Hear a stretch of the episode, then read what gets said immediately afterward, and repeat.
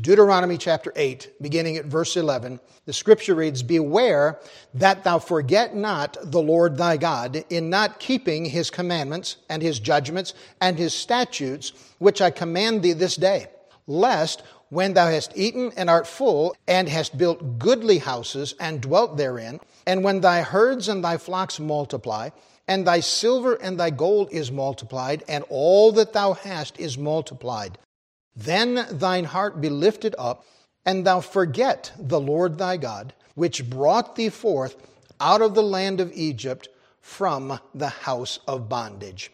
I'd like to speak this morning on the subject, remembering our foundation. But before we get started, let me tell you a little bit about the tallest building in the world. The tallest building in the world, the Burj Khalifa in Dubai, rises more than 2,700 feet. That's over a half mile tall. It has 160 floors and is twice as tall as the Empire State Building in New York City. It's home to the world's fastest elevator that travels at 40 miles per hour. The Burj Khalifa also hosts the world's highest outdoor observation deck on the 124th floor and the world's highest swimming pool on the 76th floor. This structure currently holds 15 world records. But the secret to the stability of this massive building is found underground. Before construction began to raise this up, workers spent a year digging and pouring the massive foundation that supports the building. The foundation contains almost 60,000 cubic yards of concrete weighing over 120,000 tons. The building, one that high, is safe because the foundation is solid. We all know that a strong, firm foundation is essential to every building, organization, government, and even family that's to withstand the test of time. America's foundation upon the Word of God has provided stability to our nation for over 200 years and will continue to do so should we as a country continue to honor God as the founder of this great land. President Woodrow Wilson said, A nation which does not remember what it was yesterday does not know what it is tomorrow. In celebrating Independence Day this week, I believe we ought to remember our nation's true foundation.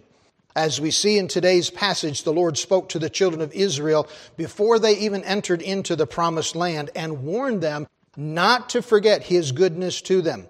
God had given them a list of blessings in the first half of chapter 8, and He wanted them to remember that whatever glory and blessings they would attain was because of His goodness to them.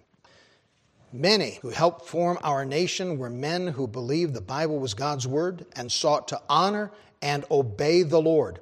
Others who were not Christians agreed upon and banded together to uphold the Judeo Christian principles on which this great land was founded. Many believed the only true source of wisdom and understanding was God's Word. They who resisted England's grip risked their lives to break away from King George's powerful hold on the colonies in order to obtain their freedom. In doing so, they relied upon the God of heaven to help them in obtaining their freedom. Our text calls attention to three areas of utmost importance that must not be forsaken if God's people wish to continually enjoy the freedoms granted them by the Lord. So, these three things that we'll look at this morning, obviously and directly applied to the nation of Israel as she was entering into the promised land, but by way of application, can apply to us as American citizens in regard to God's blessings He's poured out upon this land and upon us as the citizens of this great nation. So, notice with me three things, if you would. Beginning with verse 11, we see we are to remember God's principles. Verse 11 again, beware that thou forget not the Lord thy God in not keeping his commandments and his judgments and his statutes, which I command thee this day.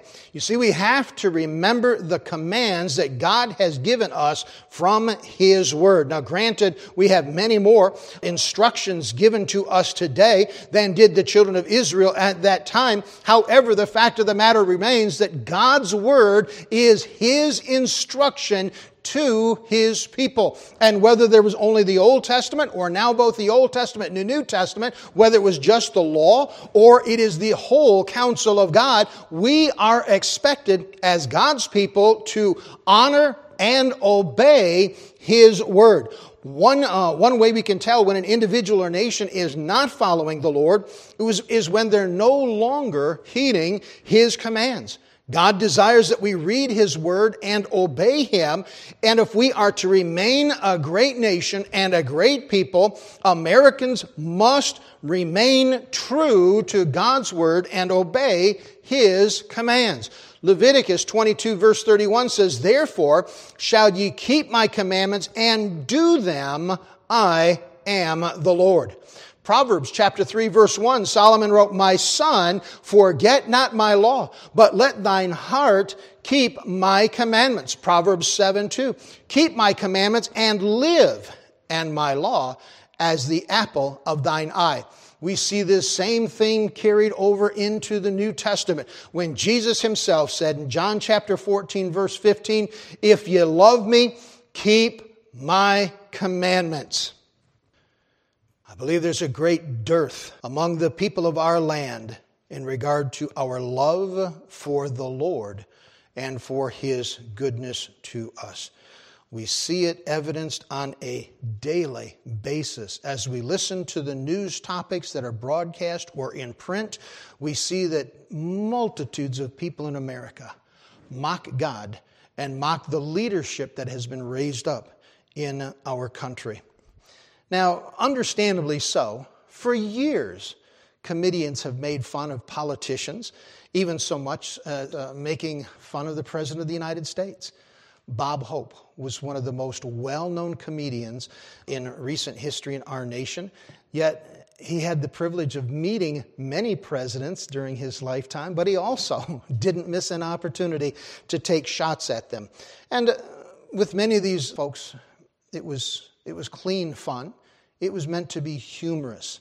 But now we see people such as comedians, celebrities, athletes, politicians taking shots that are demeaning, that are condescending, that are promoting violence, and that are intended to uh, cause anarchy. I believe what we see today in America is a rebellion against authority. And yes, people are rebelling against the, the authority that are in political office and in leadership in our country at whatever level. But beloved, this indicates a rebellion against God and His Word. For the scripture tells us we are to obey those in authority over us. We see this in Romans and we see it in Hebrews. And uh, this mob rule mentality that we see being pushed and put to the forefront in our society and culture today is not new to the history of the world.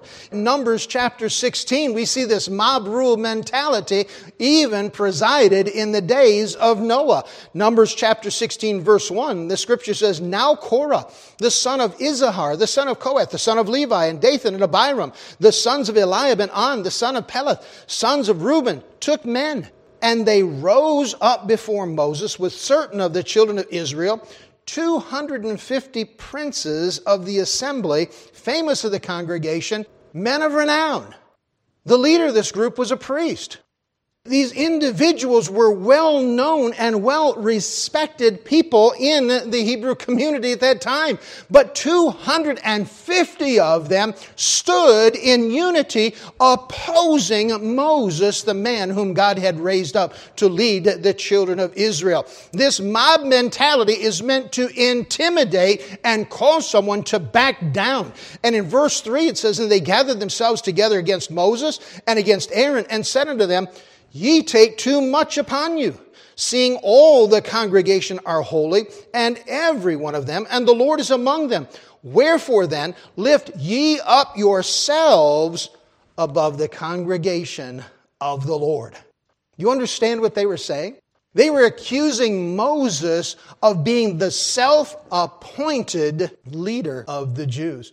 But this isn't so. This is the man whom God chose by faith to enter into Egypt and to withstand Pharaoh and demand, let my people go. And it's not surprising to find so many people across our country today calling for rebellion and promoting anarchy for decades. Our national educational system has belittled and denigrated our forefathers. It's accentuated our country's failures. It's undermined the values of home and family. It's pushed and promoted the failed governmental system of socialism. It has forced upon students the ideas and philosophy of the LGBTQ community. And we find that children in our public schools are being inundated with anti patriotic and anti Christian indoctrination, if you will. It's sad to think that children as young as kindergarten age are being taught the benefits of a transgender lifestyle. This is deplorable.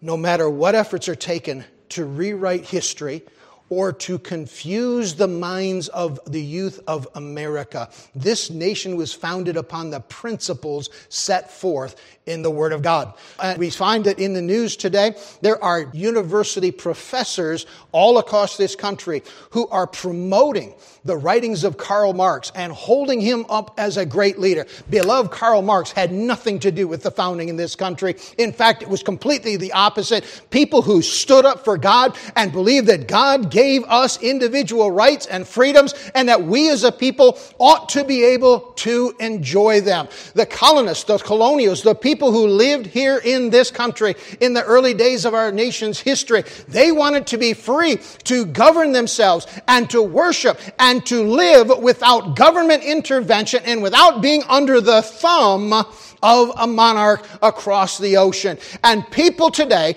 have the same right to live here in America and enjoy the freedoms afforded us.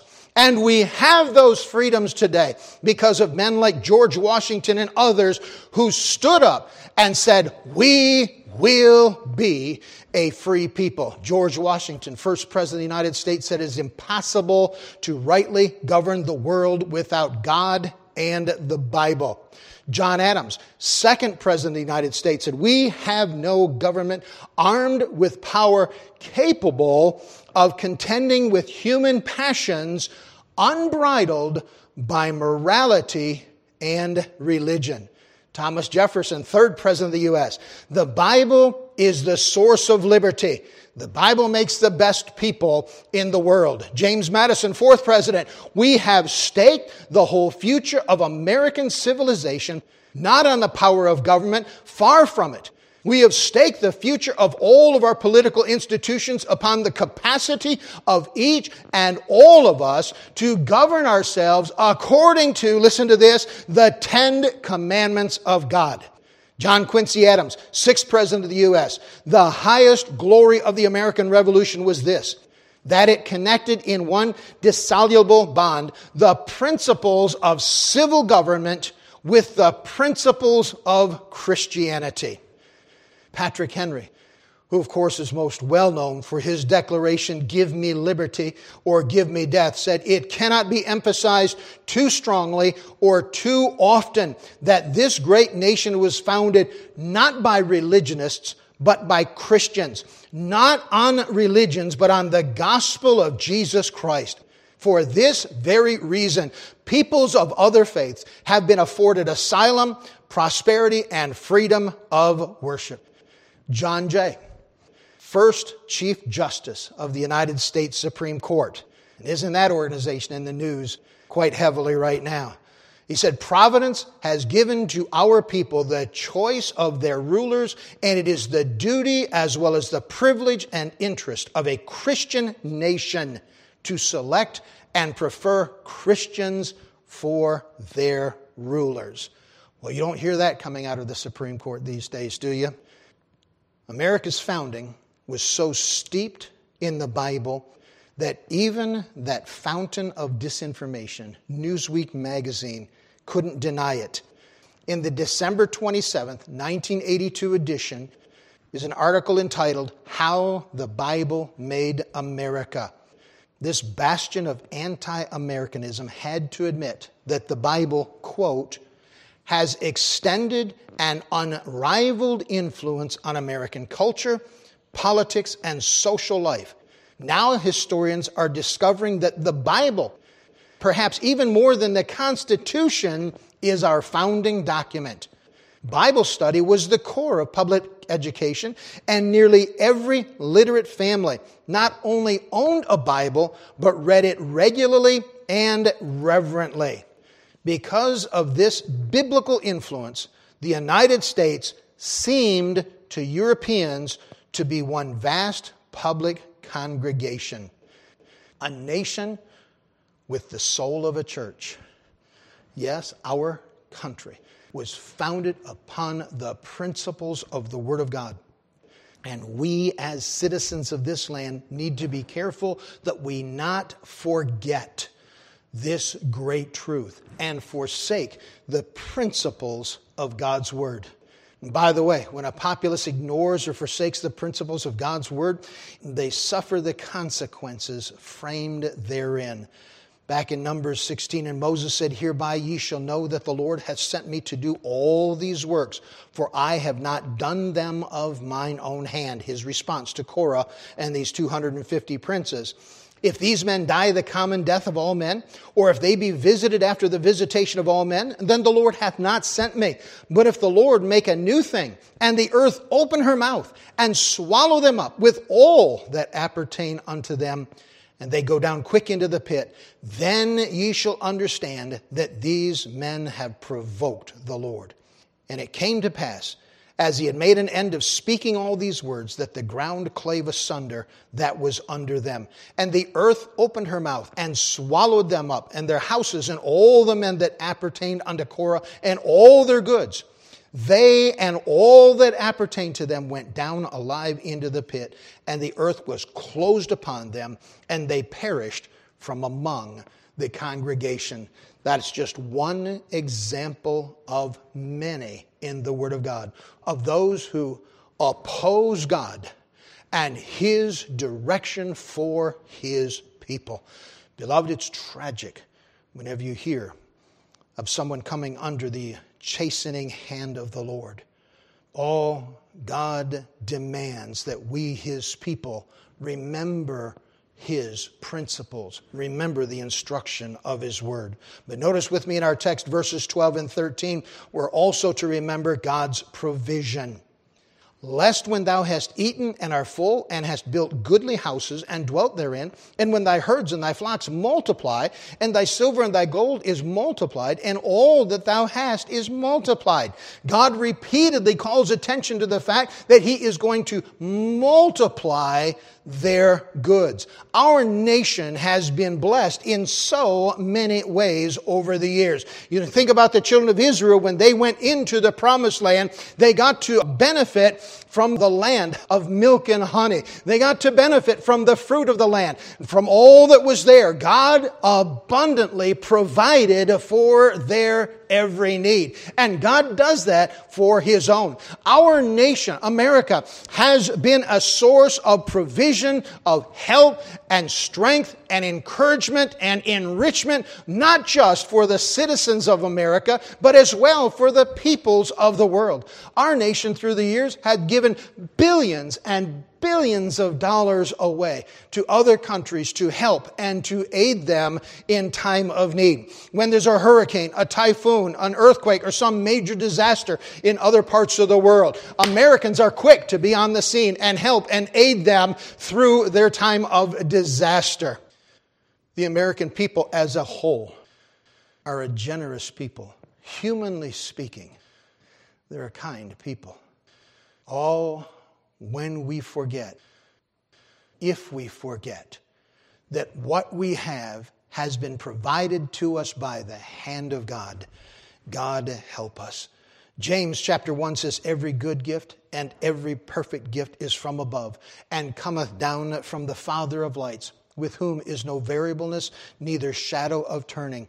Everything that we have as individuals, as families, as a church, as a country comes from the Lord. He has made this a great nation and has blessed our land abundantly. So much so. And I say this cautiously, but even someone living on a poverty level in America is making far more per year than those living in many other countries around the world. This is one reason so many people want to come to America to start a new life, to be able to earn a living and provide for their family, and there's nothing wrong with that. I believe per capita, there are more millionaires and billionaires in America than any other country in the world. Yes, God has caused this land and we, his people, to prosper. But we need to be careful we need to guard against believing that what we have has been given to us by the government. There is a welfare mentality that is prevailing in the minds of many people in our country today. And their attitude is the government owes me a living. The government owes me everything I want and need. Oh, beloved, be careful. Everything that we have comes to us from the Lord. God has promised to provide for his people. And we as Christians need to be careful to never forget that He is our Heavenly Father and He will care for us. Matthew chapter 7 verse 11 said, If ye then being evil know how to give good gifts unto your children, how much more shall your Heavenly Father which is in heaven give good things to them that ask Him? Now, of course, we don't promote and uh, preach the foolishness of the prosperity gospel that is so common in some church groups today. We don't believe that just because someone says they're a Christian and they go to church, that God's going to automatically make them rich. That's foolish. However, we do believe God will take care of his own. David said, I've not seen the righteous forsaken, nor his seed begging bread. Paul said, I've learned in whatsoever state I am therewith to be content. He said, My God shall supply all your need according to his riches and glory by Christ Jesus. Yes, God's provision is sufficient for the need at the time, and we as his children should never forget that. You see, the Bible warns against the foolishness of chasing after wealth and worldly gain. The Bible says, All that is in the world, the lust of the flesh, the lust of the eyes, and the pride of life, is not of the Father, but is of the world. And the world passeth away, and the lust thereof. But he that doeth the will of the Father abideth forever. Jesus asked, What shall it profit a man if he gain the whole world and lose his own soul? We, as God's people, need to be careful not to chase after fleeting riches, but to pursue righteousness and godliness and holy living. Yes, we need to remember God's principles. We need to remember God's provision. And third, in verse 14 of our text, we need to remember God's promises. Verse 14 tells us, Then thine heart be lifted up, and thou forget the Lord thy God, which brought thee forth out of the land of Egypt from the house of bondage. God told his children they were going to go into bondage in the land of Egypt. And he told them after a season they were going to be delivered from that land. Well, it turned out that that season ended up being 400 years. After 400 years, people might begin to think, well, I don't think God's remembered us. Has God forgotten? Has God forsaken us? And certainly, after 400 years and living in the type of bondage and under the tyrannical hand of the Pharaoh that they were living, certainly many people could understandably question whether or not God actually did care for them and whether God would fulfill his promise to them that he would deliver them one day from that land. But you know the amazing thing about God's promises? They're not time stamped. They don't have an expiration date. They're not going to run out if we don't use them quickly. All God's promises are eternal. And promises of God in this case with the nation of Israel being delivered was just as viable the day he made it as it was over 400 years later when he delivered them from that land. Yes, God promised those people that he would deliver them and he fulfilled that promise. We as God's children need to be careful not to forget the promises of the Lord. God has promised to bless the nation and people who honor him. Psalm 33, verse 12 says, Blessed is the nation whose God is the Lord, and the people whom he hath chosen for his own inheritance. But he's also promised to reject them, to remove his hand of blessing from them, should they turn away from him. Psalm 65, verse 4 says, Blessed is the man whom thou choosest and cause us to approach unto thee, that he may dwell in thy courts. We shall be satisfied with the goodness of thy house, even of thy holy temple. God promises to care for us. There are many promises in the Word of God how He promises to care for us, to provide for us, to protect us, to oversee us, and to one day call us unto Himself. But how many times we look past those promises, we forget the goodness of God, and as a result, chase after the things of this world. How sad that the nation of Israel, as we see recorded in the Old Testament, as you get into the book of Joshua and then in Judges, you see over and over and over again, these people forgot about the commands and the promises of God. And God let them endure great struggle and great trial. God forbid that we, as His children, would forget His promises and find ourselves struggling through the affairs of our life. Jesus said in, in chapter 15, verse 16 of the, of the Gospel of John, Ye have not chosen me, but I have chosen you, and ordained you that ye should go and bring forth fruit, and that your fruit should remain, that whatsoever ye shall ask of the Father in my name, he may give it you. Yes, God has promised to do great and mighty things for those who love him and walk with him. How we need to be faithful in that area. Moses emphasized, among other things, these three thoughts concerning God's expectation for the children of Israel when they entered into the promised land.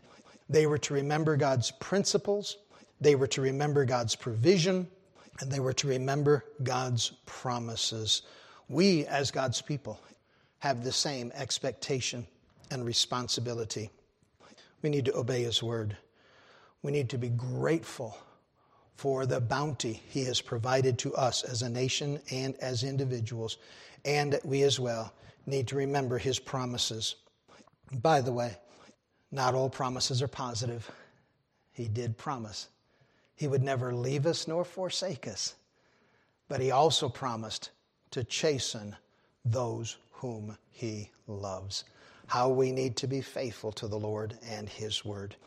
As we celebrate America's independence, I hope we take time to remember that God has done great things for us personally. He has blessed us in so many ways. We're reminded of the song, Count Your Blessings, name them one by one. We as a nation, Americans, have a multitude of things for which we can thank the Lord. We as Christians, as well, have many things for which we ought to be grateful. The problem for a lot of folks is either they don't remember or they never knew in the first place. The tragedy for many Americans in our country today is they don't know this nation was founded on biblical principles. They've been taught from childhood that our forefathers were corrupt, dishonest, disreputable, vile individuals who did everything for their own personal gain. They've been taught that our governmental system is based solely on the idea and concept of cheating the citizens and taking advantage of them. No, America was founded upon the principles set forth in the Word of God. And we as a people have a responsibility to make sure our citizens know these great truths. But unfortunately, a lot of people, they don't really know. they don't really understand.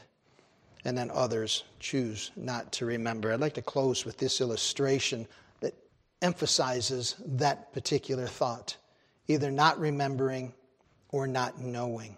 The story is told of a man named Artful Eddie. He was a slick lawyer in his days who lacked nothing. Someone has said he was one of the roars of the roaring 20s. He, in fact, was a crony of Al Capone and he ran the gangsters' dog tracks.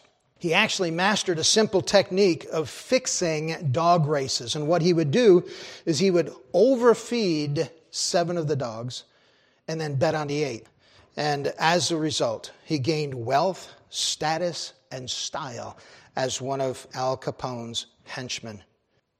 But one day he decided things had to change, and he chose to turn on Al Capone and surrendered records to the government that would allow the IRS to later convict Al Capone of tax evasion.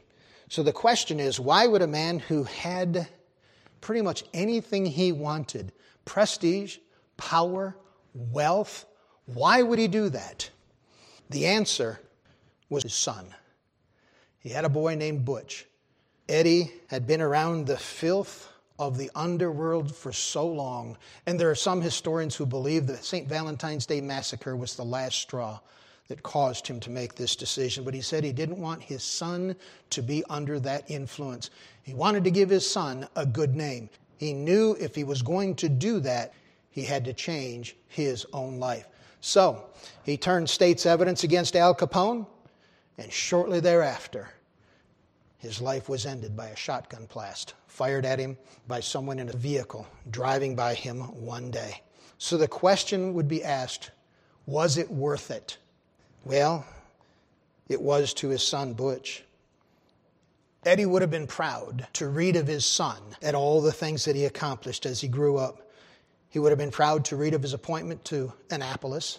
He would have been proud to read of his son being appointed an officer in the United States Navy being a pilot during World War II. And no doubt he would have been very proud of his son when he heard that Butch shot down five Japanese bombers in four minutes. And in doing so, spared the lives of many of the crew members aboard the USS Lexington, his own ship, who was the target of those attacking bombers. No doubt he would have been proud to hear of his son Butch receiving the Medal of Honor. Yes, his family name was cleared. And now, when people in the city of Chicago think of the name O'Hare, they don't think of a gangster, they think of Butch O'Hare, after whom the second largest airport in our country is named. Yes, O'Hare International Airport is named after Edward H. Butch O'Hare, son of Artful Eddie, an Al Capone gangster who turned good. You know, a lot of people don't know that story. The fact of the matter is, we as a nation are failing in teaching our citizens the truth of our country's history. When we fail to do so, we open the doors for a floodgate of opposition just like we're seeing today. When politicians in office are calling for the citizens of this country to rise up in rebellion against the President of the United States, against his cabinet, against leaders across this nation. When we forsake the principles of the Word of God, we shouldn't be surprised when people in Pittsburgh are being encouraged to slaughter police officers in the street. We shouldn't be surprised at the corruption and the immorality that is rampant in our land today. You turn away from righteousness and you turn toward everything that is evil and vile.